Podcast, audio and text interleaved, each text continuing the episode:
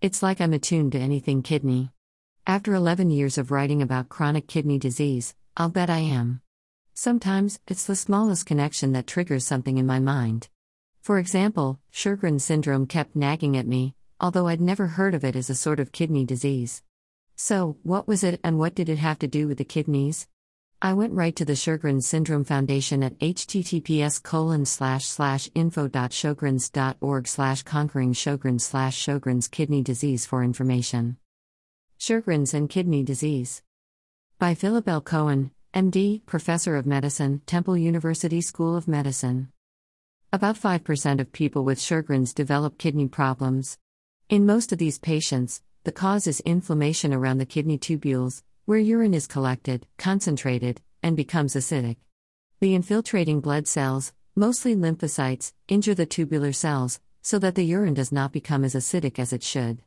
This condition, called distal renal tubular acidosis, is frequently asymptomatic, but can cause excessive potassium to be excreted in the urine, and may lead to kidney stones or, very rarely, low enough blood potassium to cause muscle weakness or heart problems.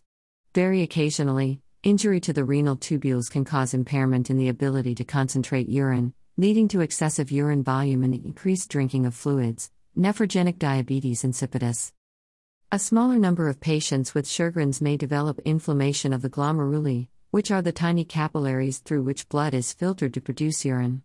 This may cause protein to leak into the urine, along with red blood cells. Sometimes a kidney biopsy is needed to establish the exact diagnosis and treatment. Treatment options may include corticosteroids and immunosuppressive drugs to prevent loss of kidney function. This information was first printed in the Moisture Seekers, SSF's patient newsletter for members. This reminds me of when I was teaching critical thinking on the college level. First, we'd hit the class with an article about something foreign to them and then, we'd show them how to figure out what it meant. For our purposes, a few explanations and perhaps a diagram or two might be a good place to start. Tubules, huh? What are those? Actually, the word just means tube shaped. Remembering that renal and kidney mean the same thing, we can see the problem area. Here's another picture. This one to show you glomeruli. Now remember, CKD patients are usually limited as to how much fluid they can drink per day. Too much forces the kidneys to work too hard to clear the urine from your body. Remember the car analogy from What Is It and How Did I Get It? Early stage chronic kidney disease? As for potassium, that's one of the electrolytes CKD patients need to be aware of. This article by Dr. Parker on Healthy Way at http colon slash slash www.bmjhealth.com slash what does potassium do slash explains. Potassium does many important functions in the body. This essential mineral is mainly found inside the cells of our body. Low potassium levels are associated with many health conditions, including hypertension, irregular heartbeat, and muscle weakness. We should take adequate amounts of potassium rich foods for a healthy life. Potassium is essential for the heart. We need potassium to maintain the blood pressure within normal range. There should be a balance between sodium and potassium in the body to regulate our blood pressure. Too much sodium and too little potassium can elevate your blood pressure. In addition, Potassium is needed for the contraction of the heart. Potassium levels in the blood should be kept nearly constant or within a narrow range for the proper pumping action of the heart. The heart may stop beating if we have high or low levels of potassium in the blood. We need potassium for stronger muscles. Most of the potassium in the body is found inside the muscle cells. It is the main positively charged ion inside the cells. It is essential for the contraction of muscles. Low levels of potassium are associated with muscle twitching, cramps, and muscle weakness. Very low levels can cause paralysis of the muscles.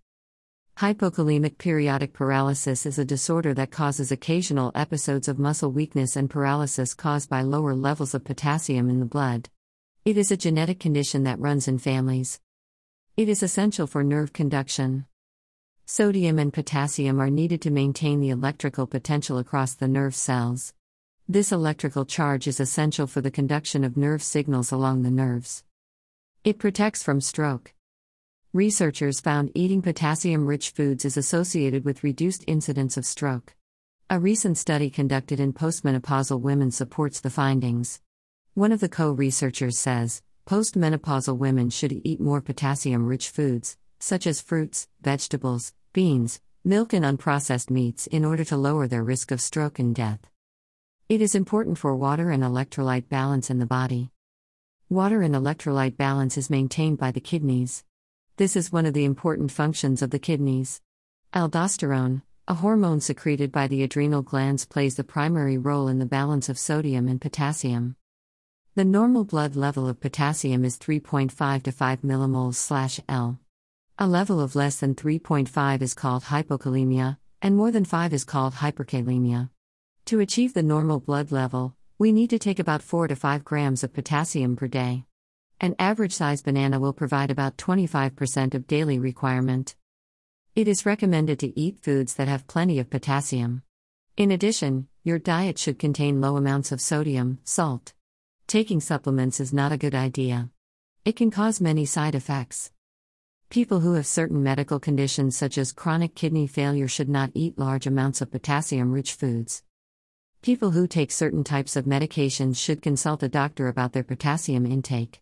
Some may need additional intake while others may need to restrict the intake of potassium rich foods. So, while Sjogren's syndrome may not be a kind of kidney disease, it can affect your kidneys. Thanks for keeping me company while I made the connection for myself. Until next week. Keep living your life.